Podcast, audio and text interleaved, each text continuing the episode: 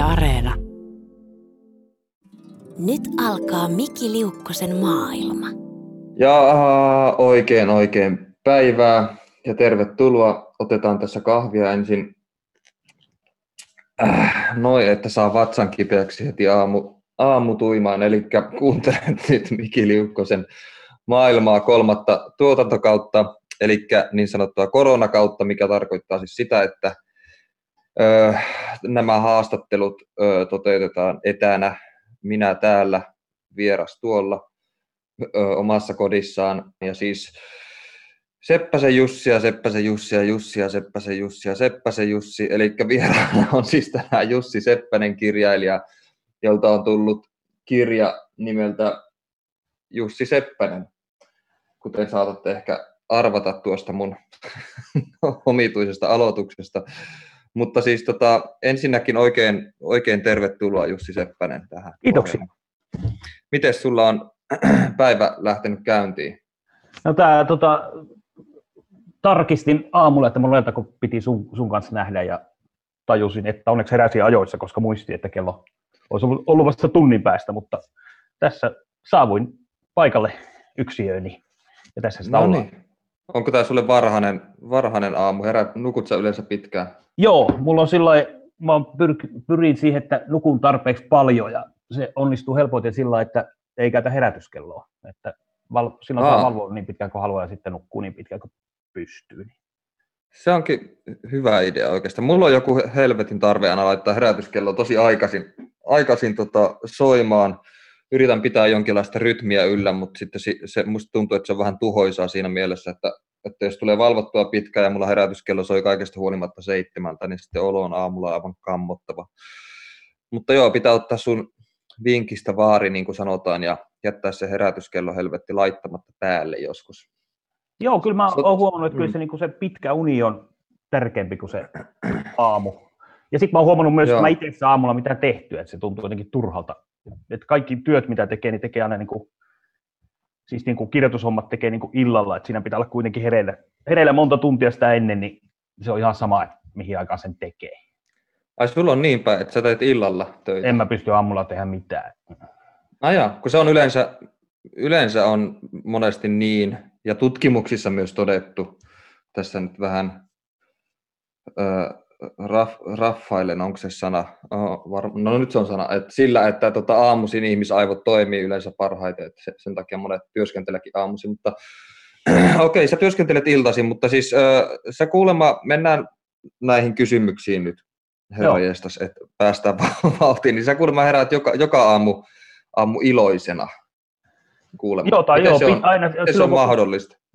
Mä en tiedä sitä. Siis tota, mä olin jotenkin tosi aikuinen, kun mä tajusin, että kaikki ei tee sitä. Et mä olin luullut, että se on ihan semmoinen, niin kuin, niin kuin, mistä mä tiedän, mitä muiden päässä tapahtuu. Mutta se jotenkin, niin, niin kuin, tota, mä luulen, että siinä ei ole mitään semmoista niin kuin, keinoa siihen, vaan mä luulen, että se on joku geeni juttu. Joo, Jotenkin sillä, että, että tota, joo, tuntuu, se, tota, on, onnellisuus olisi varmaan liikaa sanottu, mutta semmoinen, niin kuin, joo, hyvä fiilis on aina aamulla. joo. Ja se, se tota, hirveän vaikea keksiä, että mikä siinä on syynä. Niin ja sitten sit mä oon yleensä, mitä me ollaan tavattu pari, pari kolme kertaa, sa- sanotaan nyt 13 kertaa ollaan tavattu, niin tota, sen mä, mä, oon, mä oon susta ö, huomannut ja mitä on sun haastattelustakin saanut niin välittynyt on se, että sä oot niin elämäasenteelta kauhean positiivinen ja muutenkin niin iloinen ja onnellinen ihminen. Ainakin vaikutat siltä. Tietenkin voi olla myös, että, että oot latentisti masentunut ja kaikki, on pelkkää, kaikki on pelkkää valetta, mutta Kyllä, mutta, mutta, mutta tota, sun, sun tätä elämänasennetta avaa aika paljon tämä sun uusi teos nimeltä Jussi Seppänen.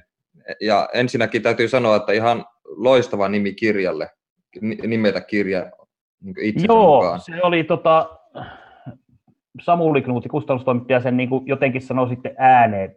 Siinä varmaan oli vähän sillä, että mä vähän niin kuin, vähän niin kuin ehkä halusin, että se nimeksi tulee tuo, mutta ei ollut kehannut sanoa sitä jotenkin esitelleen. Kaikki, Joo. mietti, kaikki, kaikki muut vaihtoehdot oli jotenkin, en mä muistaisi niitä tai, tai sitten häpeän niitä, enkä uskalla kehtaa niitä tässä sanoa, mutta, mutta tota, sitten kun se sanoo se ääneen, niin sitten siinä niin kuin, kaksi sekareaktiota, että samaan aikaan niin jotenkin nauratti ihan törkeästi ja sitten samaan aikaan jotenkin niin kuin hävetti. Että, Joo. että, että tuo niin kuin on jo, ja sitten vielä kun, että ja omaa kuvaa kanteen, että saa niin kuin huutomerkin kanssa homma toimimaan, niin tiesin, että se on se oikea nimi. Ja sitten oli myös hyvin lahtunut, että joku muu sen niin kuin sanoo kuin itse.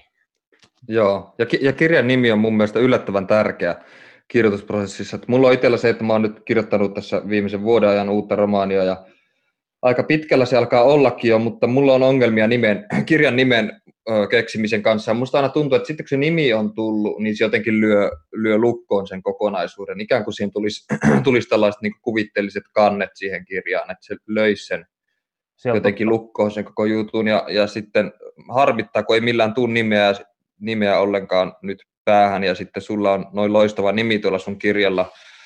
Onneksi olkoon siitä. Tuossa on vähän ehkä samaa kuin mulla oli, mulla oli hilja, hiljaisuuden mestarissa oli se, että edellisessä romaanissa siis, että mä omistin sen kirjan itselle, että se, siinä oli tavallaan Niin.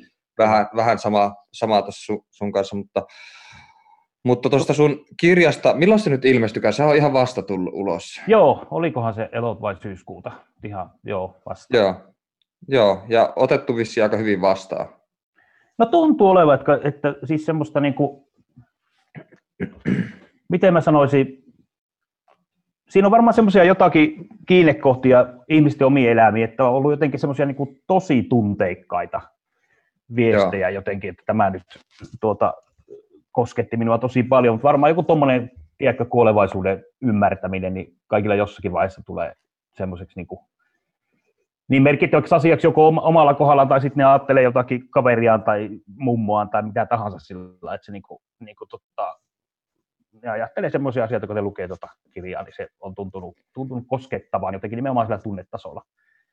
Ja, niin ja musta tuntuu, että oman kuolevaisuuden ymmärtäminen on, on sellainen juttu, mikä on monella ihmisellä sellainen, joka tapahtuu vasta myöhemmällä iällä tai jonkun kriisin kautta tai muuten, että kyllähän niin kuin, ihmiset jo tosi nuoresta pitäen ihan lapsenakin jo tietää, että, että joskus kuolee, mutta se ajatus on tavallaan niin abstrakti, että sen tajuaa vaan jollain niin kuin älyllisellä tasolla, mutta sitä ei ole sillä tavalla sisäistänyt, että se vaikuttaisi omaan elämään tai jotenkin niin kuin olemiseen tässä maailmassa, että tarvitaan jonkinlainen murros tai kriisi tai joku tällainen tapahtuma omassa elämässä, tai sitten vaan yksinkertaisesti pitää vaan elää tarpeeksi pitkään, että se jotenkin mäjähtää päin kasvoja, ja se monesti muuttaa ihmisiä, ihmisiä aika paljon, ja no sun kirja, kirjassa sitä puhutaan vähän enemmänkin, mutta mä men, hyppään sen verran taaksepäin, että sun esikoisteos Kymmenottelu, joka tuli muutama vuosi sitten, sai loistavan vastaanoton, ja Sammuli Knuuti, sun kustannustoimittaja, kuten myös mun kustannustoimittaja, hehkutti sitä mulle kovasti. kovasti. Ja mulla se taitaa olla kyseinen kirja täällä jossakin. Jossakin mä oon muuttanut tänne yhdeksän kuukautta sitten, mutta mä en ole vieläkään järjestänyt mun tavaroita mm, millekään joo. mallille. Tämä on vähän tällaista hidasta, hidasta, mutta mua aina kiinnostaa, kun mä oon tässä podcastissa paljon, paljon kirjailijoita, niin mua kiinnostaa aina, että miten kunkin kirjailijan kirjallinen ura on lähtenyt käyntiin, kun tämä ammatti on kuitenkin vähän sellainen, mun mielestä aika mielenkiintoinen siinä mielessä, että musta tuntuu, että tätä, tätä ei aina silleen oikeastaan valita, että, että mä jotenkin, niin kuin, että nyt musta tulee kirjailija, vaan se enemmänkin tuntuu jonkinlaista pakolta. Ainakin itse on näin tuntenut ja musta tuntuu, että kirjailijalla on joku tarve kirjoittaa ja jos ei kirjoita, niin alkaa tota, mieli, mieli hajoilleen ja, ja sitä tulee onnettomaksi ja veltoksi turhakkeeksi. Miten sulla itsellä, onko sulla aina ollut lapsesta asti Ei, mä, mä oon tota, havainnut, että hirveän monet just kirjailijat, joiden kanssa jutellut, niin niillä on jotenkin ollut, että ne on suurin piirtein niin kehdosvasti ollut jotenkin. Mulla, oli, mulla on toisinpäin, mulla on niin kuin, mä periaatteessa tiedän niin kuin, miksi niin kuin nyt, että miksi mä kirjoitan, mutta niin kuin se, että miksi mä aloitin kirjoittamisen, niin siitä mulla ei ole kyllä hajuakaan. Et, et mä olin, okay. mä olin niin kuin varmaan, siis mitä, mä olin varmaan 25 tai jotain. Siis sillä että, ei mulla, et, et, että ei ollut niin minkäännäköistä kiinnostusta kirjoittamiseen. Aina on niin lukenut tosi paljon. Ja mä oon kokenut itteni jotenkin semmoisen, niin kuin, niin kuin miten mä sanoisin, taiteen kuluttajaksi enemmän kuin tekijäksi. Et se, yeah. Sitten, sitten Kokkolassa sitten järjestettiin joku, missä mä oon kasvanut, niin siellä järjestettiin joku joku tämmöinen kirjoittajakoulutus, joka oli ilmainen ja sitten sinne piti hakea. Ja sitten jostakin syystä mä sitten niinku, niinku kirjoitin varmaan eka kertaa ikinä mitään siihen, niin kuin, siihen hakemukseen, kun siihen piti joku kolme sivua kirjoittaa jotain juttua. Ja sitten pääsin sinne ja, ja tota, sitten siinä kävi varmaan semmoinen, semmoinen niin asia, että huomas, että, että tota, mähän pärjään tässä. Että niin kuin, yleensä, jos on niin opiskellut jotakin tai tehnyt jotain tai urheilut tai mitä tahansa, niin siinä on aina se, että niin kuin huomaa, että, niin kuin, että kyllä mä tässä niin mukana pysyn ja tämä on niin kuin helppoa, mutta en mä mikään mestari ole tässä. Ja, ja sitten mm. siinä kirjo, kirjo, kirjoittaessa sitten niin kuin huomasi, että hei mähän niin kuin ymmärrän, mitä ensin, että mä ymmärrän, mitä tuo opettaja tarkoittaa, ja sitten myöhemmin, niin kuin, että mähän, musta tuntuu, että mä tiedän etukäteen, että mitä se sanoo näistä teksteistä. Tuli ikään kuin semmoinen olo, että hei, mä oon tässä hyvä niin kuin, verrattuna muihin asioihin, mitä mä maailmassa teen. Ja, ja sitten se niin kuin riitti jo melkein siihen, että se fiilis oli niin mukava. Ja sitten sitä rupesi niin tekemään eteenpäin. Ja sitten tota, tosi pitkään siinä niin kuin se muuttui jollakin lailla sillä niin kuin, niin kuin, tota, tavoitteelliseksi. Tai jotenkin tuntuu, että jos mä tässä haluan vielä paremmaksi tulla, niin sitten se, se niin kuin julkaisukynnys on ikään kuin seuraava kynnys, mikä tässä on. Siis sit, kun oli tulkakin antologioita ja jotain pikku, mitä se on jotain paikalliskilpailuja ja tämmöisiä. Tajus, että kuuluu ikään kuin siihen porukkaan, mistä saattaisi olla, että, että saattaisi, saattaisi valita niin kuin että, että ulkoapäin katsottuna tuntuu ihan normaalilta askeleelta, että nyt tulisi niin kuin julkaisu. Niin sitten siinä vaiheessa jotenkin niin kuin kirjoitti sen kymmenottelu, kymmenottelun ja sitten se lähti. Ja sitten sen jälkeen mä ajattelin, että en mä kirjoittaa enää, että nyt mä kirjoitin jo. Että ei mulla ollut semmoista, niin kuin, että ei mun tarvi enää kirjoittaa. Ja ne, ne. Ei mulla ei semmoista niin pakottavaa tarvetta ole. Siinä kävi oikeastaan niin päinvastoin, että, että huom- elämä oli tosi helppoa, kun ei kirjoittanut. Tosi mukavaa ja semmoista kepeitä ja kaikki puolin niin onnellista. Ja, mutta sitten mä huomasin niin jonkun varmaan puoli vuotta sen jälkeen, että se on niin liian pinnallista se elämä, kun ei kirjoita. Et kaikki on tosi, antaa kaiken mennä vaan ja ei tarvitse ajatella mitään ja tosi hyvä. Mm. Niin. Mm. Eli, eli niin kuin, kyllä niin kuin kirjoittamalla mä huomaan, että mä niin kuin teen, että mun elämä on mukavampaa. Mutta ei se, mitään, ei se sen niin kuin tuskasta ottaa mitenkään pako, pakotettua, mutta ja kun järkevällä päätöksellä huomasin, että mä oon onnellisempi, jos mä kirjoitan. Joo. Sitten mä niin kuin rupesin jatkaa jossain vaiheessa, mutta se, se, se ei, ole, ei tunnu sillä lailla. En mä tiedä, jos ei kirjoittaisi mitään ikinä, että mitä siinä sitten, rupeisiko sen tekemään jotain muuta. Mutta. Ja, to, ja tuo on jännä tuo, tuo sun tavallaan niin kuin myöhäisherännäisyys mm. tuohon kirjoittamiseen, että sä sanot, että vasta 25 suurin piirtein niin. aloit niin kuin tekemään sitä, kun mä oon aina ajatellut, että, että kirjailijoilla on vähän sama juttu kuin jollain urheilijoilla, että monesti niin kuin, huippuurheilijat tai urheilulliset ihmiset on jo lapsena niin selvästi taipuvaisia sellaisen, että joko ne synnynnäisesti omaa sellaisia fyysisiä ominaisuuksia, mm. että ne on niin kuin parempia juoksemaan kuin muut, tai, tai että on niin kuin, jotenkin, että se tulee vaan niin luonnostaan, niin mä ajatellut, että, että niille, jotka, joista tulee kirjailijoita, niin on vähän samalla tavalla jo lapsuudesta asti tiettyjä ominaisuuksia, esimerkiksi just mielikuvituksellisuus tai sitten laaja sanavarasto tai, tai, tai joku tällainen introverttius on aika yleistä ja muuta sellaista. Ja mulle esimerkiksi hoettiin jo tosi, tosi lapsesta asti, että, että varmaan jonkinlainen taiteilija tulee susta. Ja mä en mm. itse niin tajunnut, mistä se oikein tulee, mutta muut näki jotain semmoisia merkkejä. Ja mulla se päätös sitten alkaa kirjailijaksi tuli, tuli aika nuorena kuitenkin, että se oli 16-17-vuotiaana mutta mun, mun piti tehdä aika paljon töitä kuitenkin sen eteen, ennen kuin mä ö, ylitin sen julkaisukynnyksen, että mä niin lähetin paljon käsikirjoituksia. Ensimmäiset lähetin jo 17-vuotiaana tyyli Otavalle ja kohtelijat kieltäytymiset sain tietenkin silloin ja tota, pal- ihmistä kirjoittaa tosi paljon.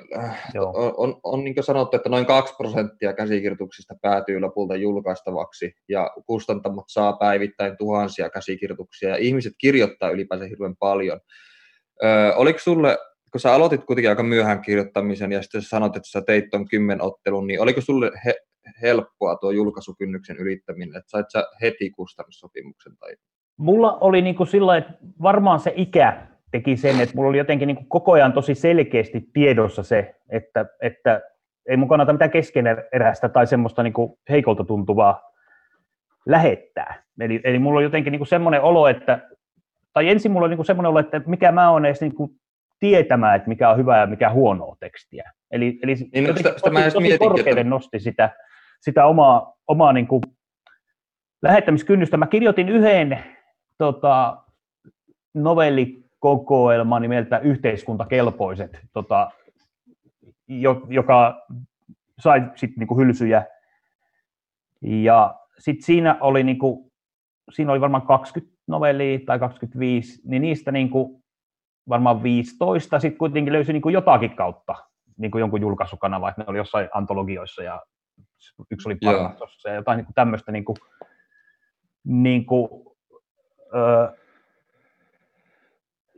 mutta mut sit, siitä, siitä niin, ja sitten itse asiassa yhteiskuntakelpoisten rakenne tuli sitten tähän Jussi Seppäsen, mikä oli tosi kiinnostavaa, mut, mut, mutta niin kun, mulla oli koko ajan, mä, ensin, mä en kokenut, että se julkaisukynnys on niin kuin ensimmäinen asia, mitä pitää saavuttaa, mä koko ajan niin kuin koin olevani niin kuin pienemmässä ja pienemmässä määrässä ihmisiä. Et ensin on niin kuin semmoinen, joka kirjoittelee, eli kuuluu johonkin kolmeen miljoonaan suomalaiseen, ja sitten tajus, että tämmöinen, että nyt mä suhtaudun tähän jotenkin vakavasti, nyt meitä on varmaan enää kaksi miljoonaa, ja sitten silleen pikkuhiljaa, mm.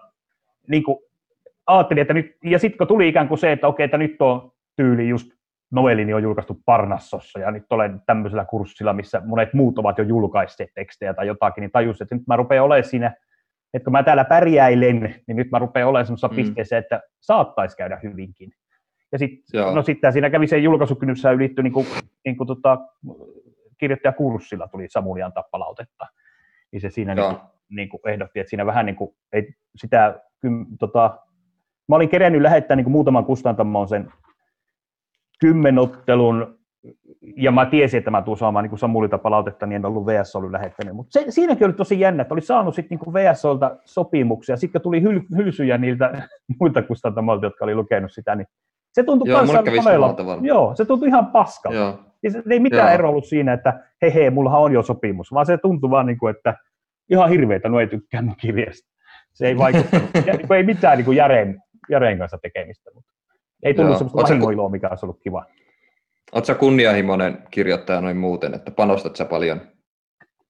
Loppujen lopuksi kyllä ehdottomasti niin kuin mä koen, että niin kuin, huonosti kirjoittamissa ei ole niin kuin mitään järkeä. Niin, ei, sillä, niin, ei tietenkään tuli outo kysymys. Mun se on niin kuin sillä että on niin kuin maailmassa mun tosi paljon mukaan, siis kirjoittaminen on musta ihan jees hommaa, mutta ei se ole niin kuin, okay. mutta sillä niin kuin, että et, et, niin kuin huonosti kirjoittaminen olisi niin kuin, sama kuin, niin kuin tiedätkö, harjoittelisi jotain asiaa jotenkin tosi laiskasti. Että miksei sitten mieluummin niin, niin. Käm, kämpillä tai jotain niin kuin jossain muualla. Niin. Mutta se menee jotenkin sillä lailla, että tota, tota, mä oon samaan aikaan niin kuin, mä luotan niin kuin siihen kes, kirjoittamisen kestoon sillä että että, että tota, se kunnianhimo tulee sitä kautta, että parantelee, parantelee niitä tekstejä. Et ei siihen, että se pitäisi jotenkin, jot, niin, on niin luotto siihen, että ehkä tämä on puolen vuoden päästä ihan hyvää. Joo. Niin kuin sillä lailla ehdottoman kunnianhimoisesti suhtaudun. Varmaan Joo. ainut asia, johon suht, opettamiseen suhtaudun kyllä myös, mutta en paljon muuhun. Joo, mutta sä oot, sä oot niinku, äh, erikoisen, erikoisen niinku maanpinnalla ton kirjoittamisen suhteen, että sä sanoit äsken, äsken, että kirjoittaminen on ihan jees. Jo, se, on, joo. se on mielenkiintoinen, se on vähän tämmöinen niinku, niinku lämmintä maitoa joisi. Se on, niinku, tai siis musta, musta tuntuu, tuntuu niin. että, että monet kirjailijat, joita mä oon haastellut tai jota on joiden kanssa on keskustellut tämän podcastinkin ulkopuolella on ollut aina silleen, niin kuin, että perkelee, silleen, niin se niin. kirjoittaminen on niin kuin, helvetin rankkaa ja raskasta ja vakavaa ja niin edespäin. Ja tavallaan se on myös aika ihaltava tuo asenne siinä mielessä, että sulla on vähän semmoinen rennompi asenne siihen, että, että kun itselle, itselle kirjoittaminen on monesti sille, että se on 80 prosenttisesti, se on mun mielestä niin tosi rasittavaa.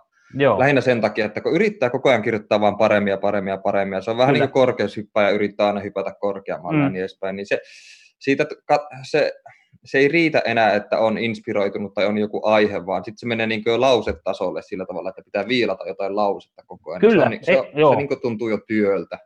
Kyllä, kyllä. Joo, miten tämän lauseen joo, saisi? Joo, ja ehdottomasti mm. kyllähän niin kuin pyrkimys on niin kuin missään, siis hyvä lausehan on ihan mahtavaa kaikki kaikessa jotenkin, että siihen sitä itsekin mm. aina niin kuin, niin kuin lop, lop, mä niin kuin lopulta pyrkii. Mä luulen, että se jotenkin ehkä se, se että, että miksi sitä niin kuin itsensä laskee. Että mä jotenkin niin kuin, se, se, se, varmaan liittyy myös siihen, että kun se oli sen verran myöhässä vaiheessa tuo kirjoittaminen niin kuin muuttui vakavaksi, että et, et mulle on niin kuin, että se on niin kuin yksi tärkeä asia. Se ei ole sillä niin kuin, että mä identifioituisin sen, että, että minut muistetaan kirjailijana tai mun pitää tehdä mahdollisimman monta kirjaa, vaan jotenkin sillä niin kuin, että mä teen sitä sen takia, että mulla olisi mukavampi elää. no siis niin. mä oon huomannut esimerkiksi, kun on paljon jotain taiteilijakavereita, vaikka, vaikka jotka on niin näyttelijöitä, niin ne, niin kuin, ne, miten mä, ne, ne niin kuin kehittyy koko elämänsä, elämänsä ajan sen takia, että ne joutuu niin kuin aina uusia uusiin rooleihin, ne joutuu miettimään, ne joutuu syventyä eri juttuihin. Ja, ja, mm. ja sen myötä niillä, ne, niin kuin, niillä olisi aktiivista se oleminen. Ja jotenkin sillä että mm. ja, ja sitten ikään kuin jotenkin siihen samaan pyrkiminen, että sen sijaan, että niin kuin, niin kuin jotenkin istuskelisi sitä elämän läpi, niin että olisi pikkusen sellaista haastetta ja jotakin semmoista, niin se kirjoittaminen liittyy siihen tosi paljon. Ja, ja. ja tota, kyllä mä niin kuin määrittelen itteni sillä lailla, että, että mä oon kirjailija silloin, kun jos pyydetään tähän keskustelemaan kirjailijana, niin sitten mä voin olla kirjailija, mutta voin mä olla ihan jotain muutakin, ei se ole sillä niin, niin. vakava asia. Niin, että se ei ole semmoinen juttu, mitä sä haluaisit, että mainitaan vaikka sun hautakivessä Jussi Niin, se, kyllä sen saa mainita, ja jotenkin kyllä mä niin. sitten niin sillä sillä tota, samaan aikaan on niin kuin sanottava tietenkin, että, että hirvittävän vakavasti suhtaudun siihen kirjoittamiseen sinällään, mutta että, että on, on niin kuin muitakin, jotenkin semmoinen, että olisi onnellinen elämä on jotenkin niin aika paljon isompi juttu. Joo. Se olisi surkea ja se kirjoittaisi 20 hyvää kirjaa, niin ei missään tapauksessa. Joo. Vielä on välimallin teoksia. Okei. Okay. Tämä on Miki Liukkosen maailma. Tässä välissä muistutan kuulijoita, jos kuulijat on jo ehtinyt unohtaa, mitä kuuntelevat tai sitten juuri tällä hetkellä kääntävät radiokanavan tälle oikealle kanavalle pois siltä toiselta huonolta kanavalta, niin kuuntelet siis Miki Liukkosen maailmaa. Ja tota, mulla on täl, tällä kertaa haastateltavana kirjailija Jussi Seppänen, tai ehkä kirjailija Jussi Seppänen, en tiedä mitä mä monettisin. Sanotaan, että sä oot nyt kirjailija kuitenkin. Sopii. Kirjailija. Joo. Ja tota, mennään tähän nyt tähän sun ihan uusimpaan kirjaan, koska se on niin selvästi ajankohtainen ja, ja niin edespäin, ja vastikään ilmestynyt ja onnittelut siitä. Mutta kirja siis kertoo kesästä, jonka alussa saat kuulla, että sulla on harvinainen sairaus. Ja tota, miltä, miltä se silloin tuntui ja miten sä siihen reagoit tuohon uutiseen? Se, tota, no siis oikeastihan tarinassa on myös semmoinen, että oli niin kuin 90-luvulla oli niin kuin ollut semmoinen epäily, epäily tämmöisestä taudista, ja silloin sitä oli, niin kuin, oli ollut jotakin pieniä, pieniä tota, oireita, mutta siihen aikaan ei ollut edes, ei edes tiedetty, että mikä, sori, että mä en sano se taudin nimeä, mutta se nyt on. Niin, tota, ei se haittaa. Joo, niin tota, silloin sitä oli niin tutkittu ja katsottu, että ei sitä ole. Ja sitten se oli muuttunut vähän niin semmoiseksi yleiseksi, vähän niin kuin vitsiksi.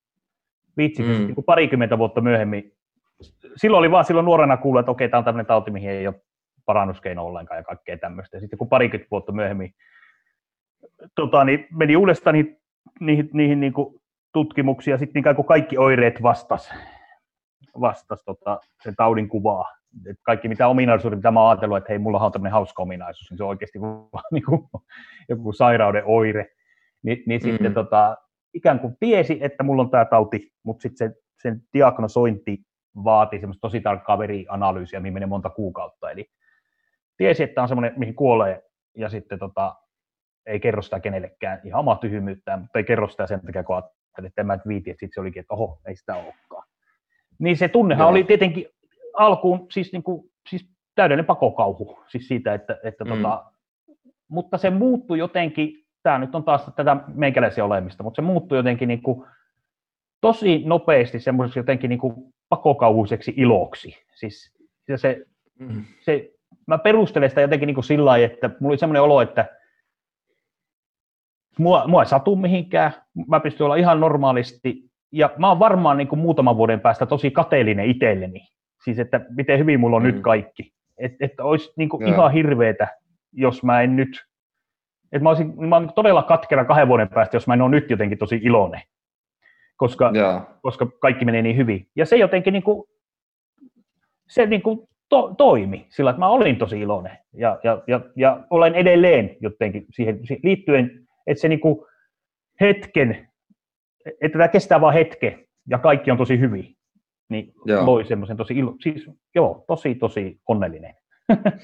Ja, ja, niin, ja musta tuntuu, että, että ihmiset, joilla on diagnosoitu jokin mm. parantumaton sairaus tai, tai jokin, jokin, minkä kanssa ne tietää, että joutuu elämään koko loppuikänsä, niin se yleinen reaktio siihen on monesti se sitten, että alkaa nauttimaan elämästä ihan toisella, toisella tasolla, tai sitä alkaa arvostamaan enemmän, kun on nähnyt sen, tai on ko- konkreettisesti kokenut sen elämän tavallaan häilyvyyden, tai sen kuinka... Niin, sehän, sehän totta kai riippuu sit siitä, että hirveän monillahan on sitten, että ne on niinku, siis fyysisesti tosi kipeitä tai mitä tahansa, niin se on täysin eri juttu. Että, niin, no se, joo, totta kai.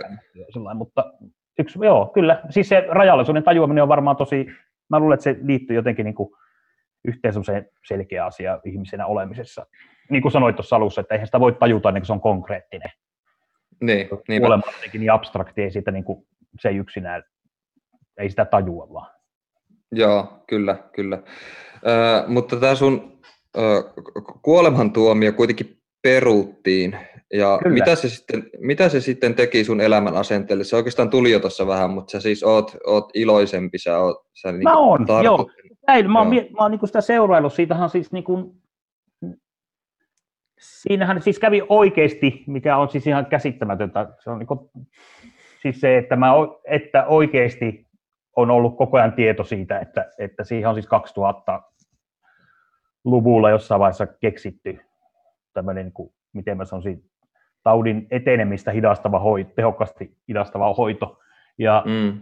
ja mä jotenkin, oli varmaan se 90-luku niin selkeästi mielessä, että mä en niin kuunnellut mitään, mitä se lääkäri sanoi. Mä koko sen kesän niin oikeasti luulin, että kun diagnoosi tulee, niin se on loppu. Mutta siihen on siis semmoinen, semmoinen mä kahden viikon välein käyn, käyn semmoisessa, niin kuin, missä laitetaan vereen semmoista ainetta. ainetta. Itse, asiassa, itse asiassa viime torstaina oli sadas kerta, eli mä oon niin neljä vuotta käynyt siellä, mikä tuntuu ihan, tuntuu, että niin kuin Herran Jumalasta on niin kuin ämpärin tolkulla laitettu muu sitä muuta lääkettä. Mutta siis se on vaikut, mä ajattelin ensin, että vaikuttaako se mitään, ja, mutta siis ikään kuin se hyvä fiilis on säilynyt mm. jostakin niin kuin syystä, ainakin tähän päivään saakka. En mä tiedä, muuttuuko se jossain vaiheessa, mutta siis selkeä ero Joo. siihen Joo. neljän vuoden takaisin. Ja, ja, tuo, ja tuo on aika hurja ajatus, että, että tavallaan ajatus siitä, että kahden viikon välein pitää käydä ottamassa tällainen annos, annos että, että pysyy niin kuin, niin kuin elossa. Että se on, se on aika, aika hur, hurja ajatus, että, että on tollainen tietty rutiini, mitä pitää toteuttaa ja että se on niin elintärkeä. Niin se, se on, nyt kun niin kun sitä itse ajattelee, niin se tuntuu aika, aika hurjalta kyllä. Ja, ja, Käytännössä se tietenkin on, että, että jos se nyt yksi kerta jää välistä, niin ei se, niin kuin, mä oon ollut 45 vuotta ilman sitä lääkettä niin kuin elämäni mm. alun, se siis, mm. joka tosi näkyy kyllä kropassa, mutta siis sillä että niin kuin, mutta siis elämä pohjautuu tällä hetkellä tosi paljon, että mun pitää olla niin kuin Turussa joka toinen torstai. se on niin, niin, niin. Jo, jo, ihan siis tälleen niin kuin konkreettisesti ajateltuna, mutta onhan se sama aikaan, niin kuin, että kyllä mä niin kuin mietin, kun tota, tuo koronahomma alkoi silleen, että mä kysyin, niin kuin, että miten sitä tehdään. Mä tiedän, että lääkettä tehdään jossain yhdessä laboratoriossa jossain Keski-Euroopassa, että, että tota, tuleeko sitä. Mm. Ja, ja, kaikki. ja sitten miettii aina, että miten vähän sivilisaation pitäisi tuhoutua, että tota mun lääkettä ei tehtäisi. Et, Joo. Et, veikkaan sieltä hyvin vähän. Okei, okay. Niin okei. Okay. Niin, jos ajattelee, että tulisi joku kriisi, niin ehkä se ei ekaan ajateltaisi, tota, että tehdäänkö me tuota lääkettä vielä. Niin just, joo. Se on, se on, se on kyllä aika hurja ajatus, että, että on niinku tollain, että pitää, on niinku riippuvainen tietystä mm. lääkkeestä. On, mulla on itselläkin on, on lääkitys, on niinku, käytän säännöllisesti masennuslääkitystä, mm, myönnet, myönnettäköön se tässä. Ja sitten mulla oli itsellä vähän sellainen, alussa sellainen ö, vastahakoisuus tai pelko sen lääkkeen aloittamista kohtaan, koska musta tuntui niinku jotenkin ärsyttävältä tai jopa hävettävältä ajatus siitä, että, että joutuu käyttämään jotain lääkettä. Mm, ja mä niin pitkään arkailin sen aloittamisen kanssa ja niin sanoin isälle, että, että mä en halua aloittaa, että, että, on niin kuin, että mä en halua olla riippuvainen jostain lääkkeestä, johon jää koukkuun ja josta, vierottaa, josta joutuu sitten vierottautua, jos sen lopettaa ja bla bla bla. Mutta isä sitten sanoi mulle, että no millainen olo sulla on ilmaista lääkettä, ja mä sanoin, että no aika kurja. Ja se sanoi, että no niin, no miksi sä sitten ota sitä, jos se kerta parantaa sun elämänlaatua, että ei siinä ole mitään niin hävettävää, jos on jos joutuu käyttämään jotain lääkettä, jos se parantaa sun omaa elämänlaatua ja hyvinvointia. Kyllä, kyllä. Ja, ja, kun sen oli, ja kun sen oli hyväksynyt, niin sitten ei se sen kummemmalta tuntunut, että ei se tehnyt muusta mitenkään huonompaa tai heikompaa ihmistä tai mitään Ei. muuta sellaista. Vaan, Joo, ja vaan siis samaan aikaan tässä meikäläisen tapauksessa, että kyllähän niin kuin maailma on täynnä diabeetikkoja ja kaikkea, jolle se on niin kuin elintärkeää homma, että ihan tuo niin kuin sinällään tuo, en, en sitä nosta mitenkään niin kuin spesiaalijutuksi missään muussa kuin omalla kohdalla, niin tietysti, mutta noita tommosia, että tulee noita tommosia, just että miettii, että rupeanko käyttämään tätä tai jotakin tämmöinen, niin sehän on niin koko elämän läpimenevä, ihan siis sillä että tarvinko silmälaseja vai enkö tarvitse tyyppiset, niin se aina niin miettii. Mä näin Niin. kaksi, tämä oli uskomaton juttu, mä näin viime kesänä kaksi semmoista mummelia, mummelia tota, istuskeli rollaattorien päällä tuossa niin Turun, Turun tota keskustassa ja sitten niillä oli selkeästi ollut, että se toinen oli vasta saanut sen rollaattori mm, ja, ja, ja tota, se jotenkin niin kuin siinä, että, että, että hänestä, hän, hän vähän niin kuin arkailee julkisesti liikkua tämän kanssa, että ikään kuin tuo sama juttu, että ikään kuin nyt mä Mm. käytän tätä, nyt mä oon siinä jäässä, että mä käytän tätä. Ja sitten se toinen sanoi, että joo, joo, se menee parissa viikossa ohi, että nykyään mä tuon oikein leuhkia tänne keskustaan. Eli se on, niin kuin, eli se on niin kuin sama homma, että aina niin kuin, nyt mä joudun alkaa käyttää tätä. niin, Niin, niin. mä luulen, että se on semmoinen koko elämän kestävä juttu. Joo, ja, ja kaikki ihmiset lopulta joutuu käyttämään jotain, Kyllä. kun me ollaan kuitenkin niin vajavaisia, että oli se sitten On, on. silmälaseja tai rollaattoria, tai sitten, Niin. tai sitten jotkut on riippuvaisia kahvista, Niin, niin, niin, niin itse, tai, tai, Niin, tai ja sitten siinä tai varmaan semmoinen val- vale silloin, että nuorena luulee, että ei ole riippuvainen mistään, mutta siinähän jos Niin, äiti ei kerran keitä perunoita, niin sä oot ihan kuseessa. Että ei se, niin, se niinpä. riippuvaisuus tulee. Jep.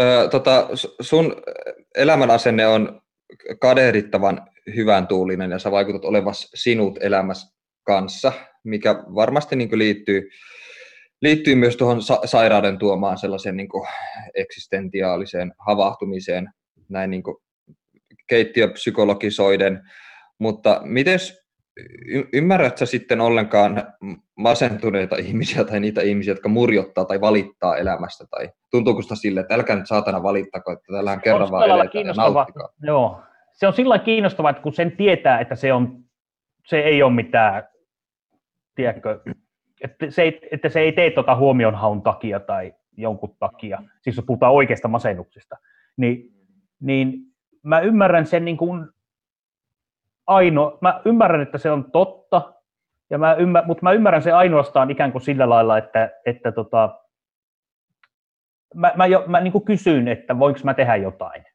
koska mä en, Mm. pysty, mä en pysty samastumaan siihen. Et, Mm. et, koska mä pelottaa, että jos mä sanon, että, että, että tota, pitäisikö lähteä kävelylle, että onko se just väärä asia sanoa, tai, tai joku semmoinen. Niin. Eli, mä niin kuin, niin kuin, eli, eli ikään kuin, niin kuin ym, niin kuin suhtaudun siihen ehkä sen takia jopa pelonsekaisen, pelonsekaisen vakavasti, kun tuntuu, että, että tuo on asia, joka on tärkeä, mutta jota mä en niin kuin silleen, mä en saa niin kuin tunteellisesti siitä otetta. Ja, Niin. ja, ja tota, että olisi helpompi, jos toisella olisi vaikka oksennustauti tai joku, niin sitten mä niin kuin osaisin silleen, niin kuin, tai jalkapoikki, että sitten mä voisin käydä hakemaan pizzaa tai jotain, mutta et, et se on ikään, ikään, ikään kuin semmoinen abstrakti asia. Niin, eli toisin sanoen, öö, ymmärrän, että se on oikea asia, mutta siihen on hyvin vaikea niin kuin, sa- saada otetta, että mistä on kysymys.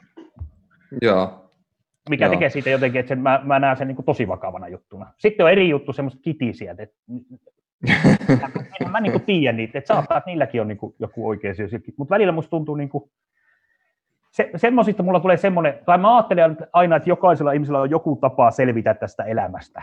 Ja jos se itsellä on jotenkin sairaaloinen positiivisuus, että jollakin on joku semmoinen, semmoinen kitinä tyyli, niin se on niin periaatteessa ihan ok, mutta se tuntuu itse tosi helvetin raskalta olla semmoisessa porukassa. Aina ajattelen, Niin, että, että niin. tota, mähän voi mennä muuallekin tästä, että jatkakaa, te, pitäkää te tässä tätä kitinäporukkaa. Niin. joo. Ja, se, ja ihmisten yleisesti tykkää, tykkää valittaa asioista. että Niin, se on kyllä. myös- ja mä ymmärrän myös, että sehän on myös huumoria eihän siinä. Niin, niin totta. Ja sitten on, on myös tutkittu, että, että jos lyö vaikka tota, varpaan pöydän kulmaan, niin kun ihminen kiroilee, niin se kuulemma vähentää sitä kivun tunnetta. Niin, että se on vähän Sittenhän se on ok. Että.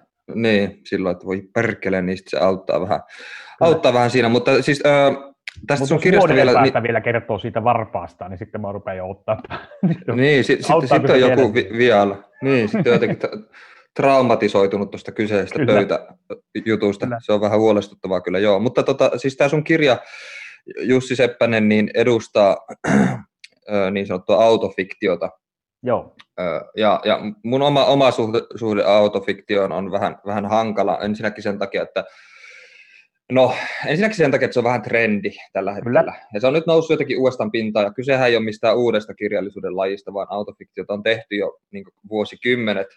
Vuosikymmenet. Ja musta tuntuu nykyään, että tällä hetkellä on melkein must kirjoittaa autofiktiota, ja suurin osa autofiktiosta on, luenkin tuossa sun, sun kirja ei, ole, ei edusta sitä, mutta suuri osa autofiktiosta tuntuu olevan sitä, että ne käsittelee jotenkin omaa seksielämää tai omaa Mm. seksuaalisuutta, tai, sit, tai sitten se on jotenkin semmoista ihmerankistelua, jota, jotakin niin rankoja panojuttuja ja tämmöisiä. Ja se on niin, Joo. niin sairaan tylsää, että, ei, että lopettakaa nyt tuo niin ruumiin eritteillä ja sukupuolielimellä ja su, sukupuolisuudella ja seksuaalisuudella mässäileminen, että eikö tässä sa- maailmassa saatana ole mitään muuta puhuttavaa kuin seksi. Ja se on niin, se on niin helvetin tylsää. Sitten, sitten kaiken lisäksi arvostelussa on kaikki sillä, "Aa, tuo on niin mahtavaa ja niin rohkeita. Mutta siinä on mitään rohkeita kertaa jostain omista panojutuista tai jostain tuommoista. Musta olisi paljon rohkeampaa kertaa jostakin, niin kuin, joka, joka, olisi kaikkia, mu- joka olisi paljon banaalimpaa ja arkipäiväisempää ja latteampaa kuin joku seksijuttu, kun mikään ei ole niin iso plaah kuin joku seksistä kirjoittaminen. Se on niin Joo. Nähty ja ihmiset on kuitenkin niin kuin, lukee niitä niin jotakin vauva.fi-foorumikeskusteluita, että "Ah, tuo on niin jännää, tuo on niin kiinnostavaa, tuo on semmoista ihme sosiaalipornoa ja se saisi koko autofiktiobuumi buumi kuolla jo mahdollisimman pian, samoin kuin kaikki sotaromaanikirjallisuus saisi loppua saman tien, koska niitä on julkaistu niin perkeleesti, ja joka vuosi tulee taas joku uusi Lapin sodan naiset, helvetin kirja, jossa kerrotaan jostain niin kuin Lapin sodan uhreista, ja sitten se on aina jotenkin, tämä on niin rohkeata ja uutta, ja ei ole, ei ole rohkeata, ei ole uutta, tämä on jo tehty, kirjoittakaa jostain muusta, jumalauta, mutta joo, niin siis onkin sun kirja on autofiktiota. Mä, mä oon kaikista asioista täsmälleen samaa mieltä sinun kanssasi. Tota, niin, niin, Joo. niin, niin, joo, siis ja sitten kaiken lisäksi ikään kuin, että joo, mä, mä et, kun jokainen saa kirjoittaa, että mistä kirjoittaa, mutta ikään kuin omalla kohdalla tuli ikään kuin se tajuaminen, että vitsi, mä oon kirjoittamassa nyt tämmöistä autofiktiohommaa. Niin se oli Mm. niin kuin, aidosti oli kriisissä, koska oli hyvin pitkälti niin kuin samaa mieltä siitä, että mistä kannattaa kirjoittaa. Ja olin jotenkin, niin kuin, että kyllähän se on niin kuin ihan todella sillä, että mä saan valita kaikista maailman aiheista, kaikista maailman niin kuin henki, niin kuin henkilöhahmoista ja, ja avaruusolennoista ja kaikista mä saan niin kuin valita. Ja sitten mä niin kuin, Mm, on niin latteen jätkä, että mä rupean kirjoittaa itsestäni. Niin se, mm, se oli aidosti niin kuin semmoinen iso luokan kysymys, koska mun mielestä semmoinen niin kuin itsestään kirjoittaminen, se tapahtuu siinä, siinä tota, murrosiässä hetken aikaa. Se on tosi tärkeää, koska sillä oikeasti on sillä, että koko maailma näkee se oman kokemuksensa jotenkin. mm. Koko ajan miettii, että hävettää vähän se ja miltä mä näytän ja miten. Silloin mä ymmärrän sen. Mutta sillä lailla, että mä oon niin aikuinen ihminen. Että et on niin Mm. tosi tyhmää kirjoittaa itsestä. Ja sitten kun puhut tuosta trendihommasta, niin ei se myöskään musta niin järkevää ole tuommoisen niin laskevaa aaltoon ruveta heittää jotain, jotain niin yhtä, yhtä, kirjaa, yhtä kirjaa lisää. Ja siinä niin kuin auttoi semmoinen homma, tosiaan kun mä löysin sen yhteiskuntakelpoiset kokoelman jostakin tuota, siskojen varastoista, niin tuota,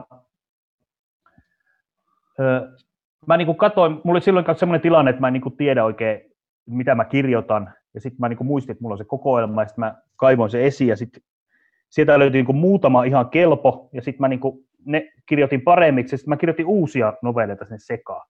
Ja sitten mä lähetin ne niin kuin Samulille, ja sitten Samuli niin sanoi, että tämä novelli on hyvä, tämä novelli on hyvä, tämä on huono, ja tällä lailla. Ja sitten siinä kävi sillä, että kaikki ne, mitä se sanoi hyviksi, niin oli näitä luojan kiitos uusia tekstejä, että oli niin kuin parempi kirjoittaja kuin ollut 20 vuotta Joo. sitten. Mutta, Joo. mutta myös sillä, että niissä oli ikään kuin se minäkertoja, oli Jussi Seppänen. Ja, ja silloin mulla ikään kuin kävi niin, että okei, että tämä on nyt parasta, mitä mä kirjoitan. Tämä, Mm. missä on Jussi Seppänen päähenkilönä, että olisi tosi tyhmää nyt kirjoittaa niin kuin jotain huonoa. Että kun tässä Joo. on nyt yksi tämmöinen asia, mistä tulee hyvää.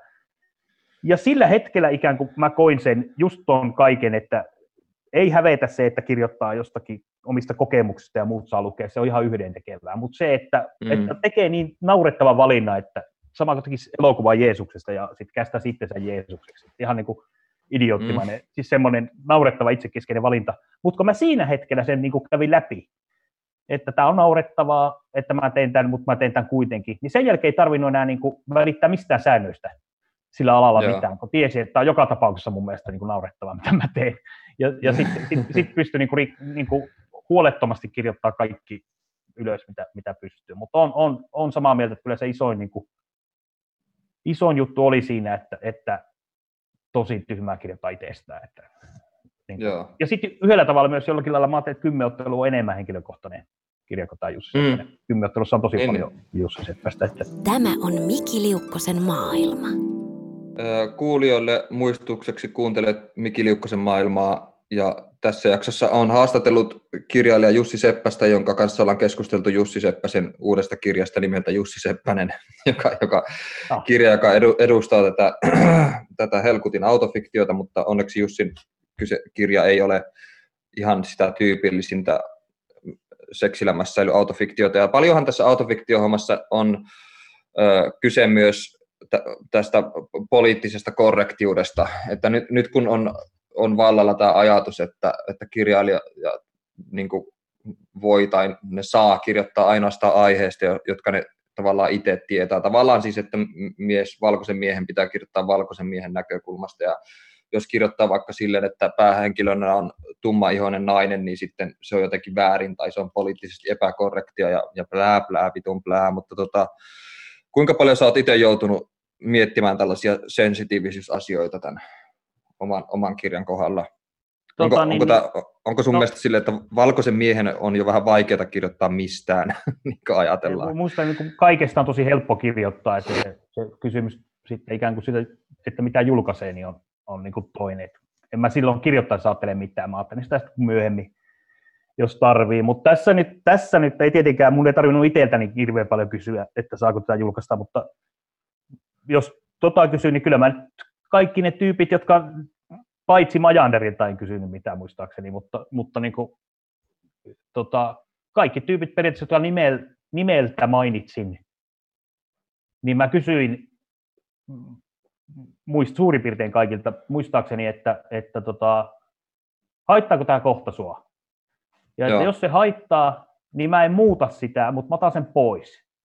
Eli, eli niin kuin, niin kuin, että en mä rupea niin kuin kenenkään pilin mukaan tässä tanssimaan, että mitä tästä saa kirjoittaa tai jotain, mutta sillä niin kuin, mm. kyllä mä mm. niin kuin ajattelin, että en mä voi, et, et, entä jos se oikeasti, se liittyy just tähän vaikka tähän masennushommaan tai mihin tahansa, entä jos se oikeasti, niin kuin, jos se on siitä ihan, jos se, jos se, jos se häpeää julkisuutta, jos se häpeää kaikkea, jos se halveksii, mm. Halveksii niin kuin sitä, että kukaan tietää, että sä olet Mä en voi tietää tämmöistä asiaa ihmisistä. Niin mä kysyn mm. ja sitten kaikki, kaikki, kaikille se sopi, että ei, ei tarvinnut poistaa mitään mitä Mutta sitten mä olisin ottanut pois ja kirjoittanut jotain muuta, koska mä luotan jotenkin, en mä kunnioita sitä tekstiä, mutta mä kunnioitan itteeni sillä lailla, että, että tota, kyllä täältä tulee. jos, joo, että, joo. Että, että, että, jos tämä teksti otetaan pois, ei haittaa, että osaan mä kirjoittaa lisää. Että, että sillä lailla, joo, joo ei, ei tarvinnut ajatella tässä kyllä sen kummemmin. kummemmin noita no, mi- No mikä sun oma ote tai ajatus on tästä, tästä poliittisen korrektiuden kysymyksestä siitä, että, että on tiettyjä aiheita, mistä nykyään on sopivaa kirjoittaa ja on tiettyjä aiheita, mistä ei saisi kirjoittaa nykyään. Miten sä itse suhtaudut siihen?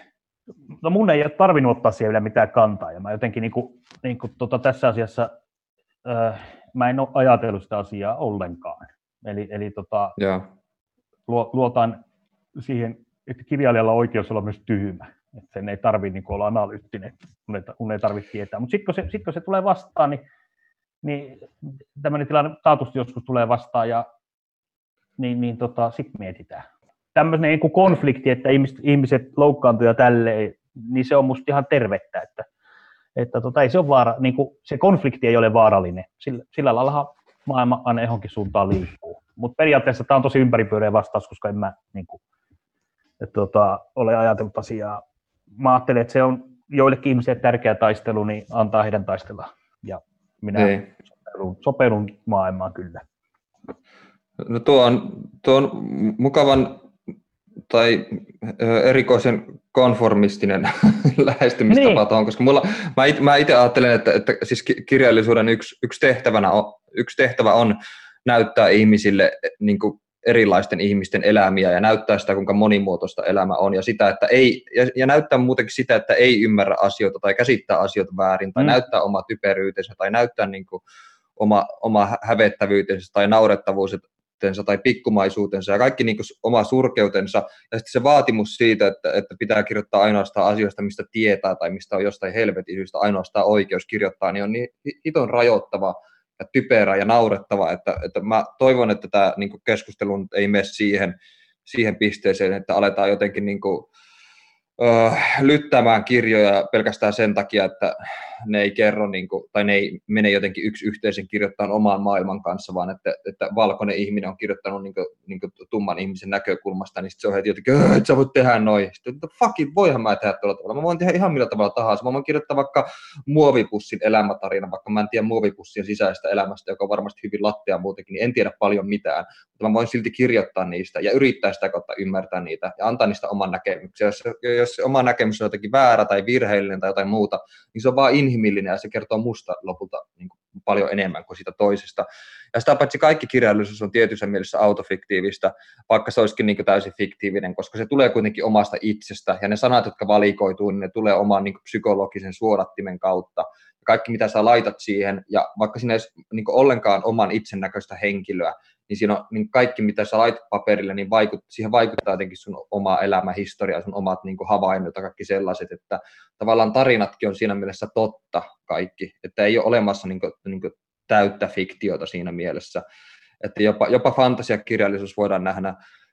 Edes jo, jollakin allegorisella tasolla niin kuin, niin kuin totena. Tavallaan myös niin raamattu voidaan nähdä ihan niin to, niin kuin totena kirjana, tai että siinä, siinä puhutut asiat niin symbolien kautta on hyvin tosia ja sovitettavissa todelliseen maailmaan, ja sitä kautta, että, että se ö, niin ajatus sitten, että autofiktio on ainoastaan niin todellista tai, tai joku elämäkerta on todellista, niin se, se on mun mielestä outo. Ja sitä paitsi elämäkerrat on monesti hyvin epä, epätosia, koska ihmiset yleensä muistaa asioita aina päin helvettiä. Muistiin ei ole ollenkaan luottamista.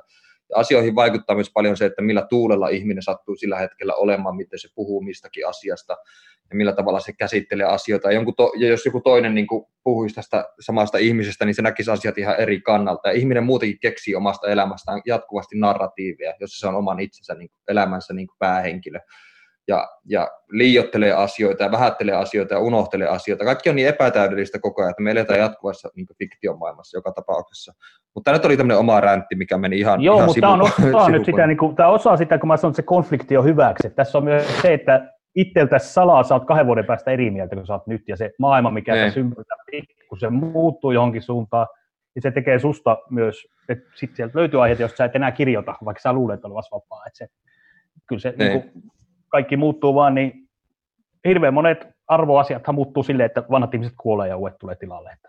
että, niin. et, et, et, se, oli... se, se on musta tosi kiinnostavaa se esimerkiksi niin kuin, niin kuin tuota, et kirjoittaisiko jokaisen novellin kymmenottelusta, jos olisi niin kuin, tälleen. Kun miettii esimerkiksi sitä, että, että mun mielestä jossain, mikä ikäinen mä ollut kun Friendit tuli eka kertaa TVstä, niin se oli musta niin kuin törkeä hauska. Ja mm. nyt kun mä katson sitä, niin se on niin kuin homofobinen. Ja, mm. ja, ja sitten sit, kun mä niin kun, kun opetan paljon, niin kysyn niin nykynuorilta, että miten ne suhtautuu siihen, että siinä on tommosia, niin kuin, että nuo pelkään, että on se homoilta nuo tyypit. Niin ne mm. näkee sen niin kuin, se huumori on muuttunut erilaiseksi. Ne katsoo, että mm. onpa idiootti jätkiä. Eli se, se muuttuu, mm. niin kuin, että nuohan tosi typeryksiä, eli se niin kuin, näkökanta muuttuu. Mutta sillä se maailma, että niin kuin, myös minä niin kuin, kokijana olen, että se ma- maailma, missä mä elän, on muuttanut mua niin kuin, tiettyyn suuntaan siinä hommassa. Ja samalla lailla sullekin, käy, sullekin tulee käymään, että, että sä luulet olevasi vapaa, mutta sieltä sä rupeat niitä uusia arvoja noudattaa kuitenkin. Joo, kyllä varmasti. Ja, tuota, ja ky- siis on, on... mitä sä nyt puhut, niin se kuuluu siihen muuttumiseen. Joo, kyllä, okei. Okay. Tota, no, keltä sä haluaisit kieltää tuon sun oman kirjas lukemisen? Kenen reaktiot saa pelottaa?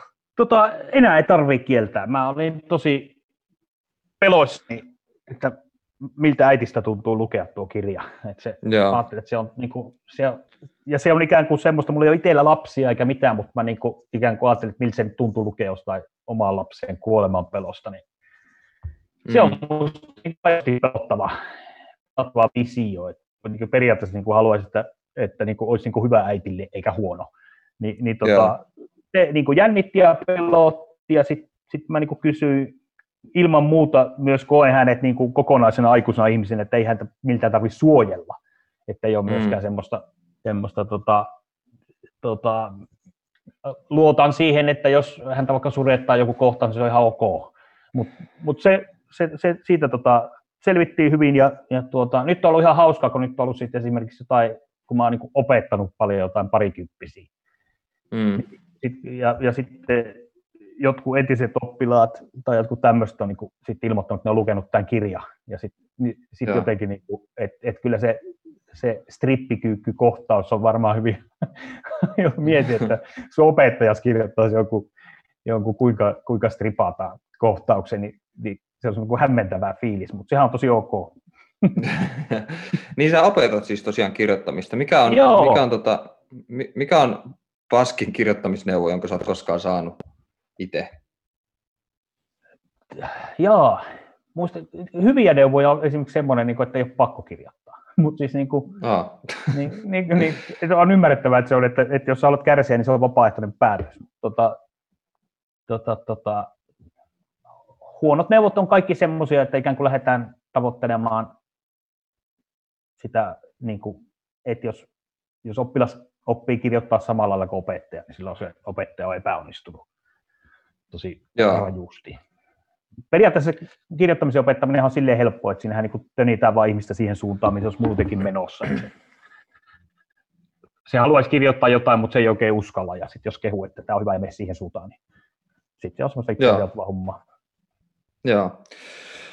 Öö, me, meillä alkaa ohjelma-aika lähestyä loppuaan pikkuhiljaa, joten kysellään tässä nyt viimeisiä kysymyksiä, tai viimeinen kysymys oikeastaan. Tässä uudessa kirjassa kirjoitat myös erilaista julkista haastatteluista, mm. niin tota, millaiset on surkeimpia kysymyksiä sun mielestä kirjailijoille? Oliko äskeinen kysymys yksi niistä? Ei, ei, ei ollenkaan mitään. Mun puhelimesta kulkuu Tota, se ei ole se, siis että on, se on enemmän ikään kuin se, että suhtaudutaanko tähän tilanteeseen jotenkin niin kuin vakavasti. Ja sillä lailla, että, että, että, että, että, että, kirja, että tämä on, niin kuin, että vaikka mä nyt tässä höpöttelen vaikka mitään, niin kirjoittaa, että kirja, kirjallisuus on vakava asia, kirjoittaminen on vakava asia, ja mä haluan, että ikään kuin se haastattelija omalla tasoltaan lähtee. Kyllä mä ymmärrän, että jos on, jos on tota,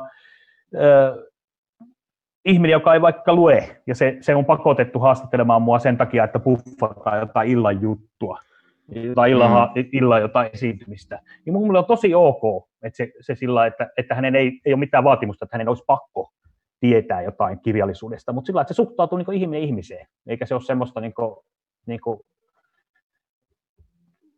länkytystä.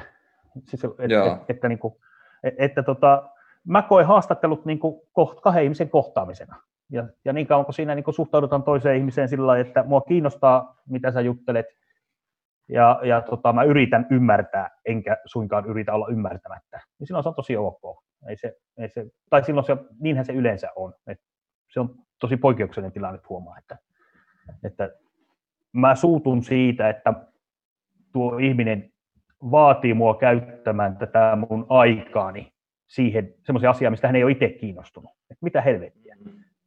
Joo.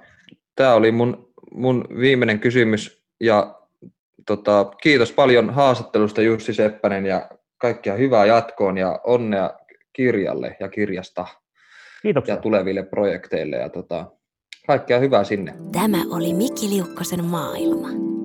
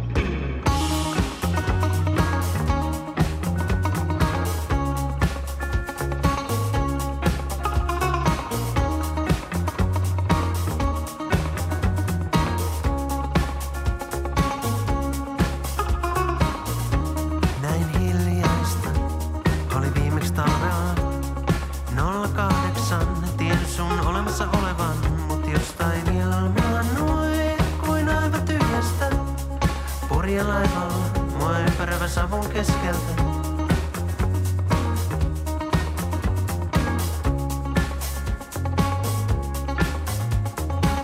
Jos nyt vain saataisiin tää hetki kahdestaan, ilman että ikä hakkaa vieressä rumpuja.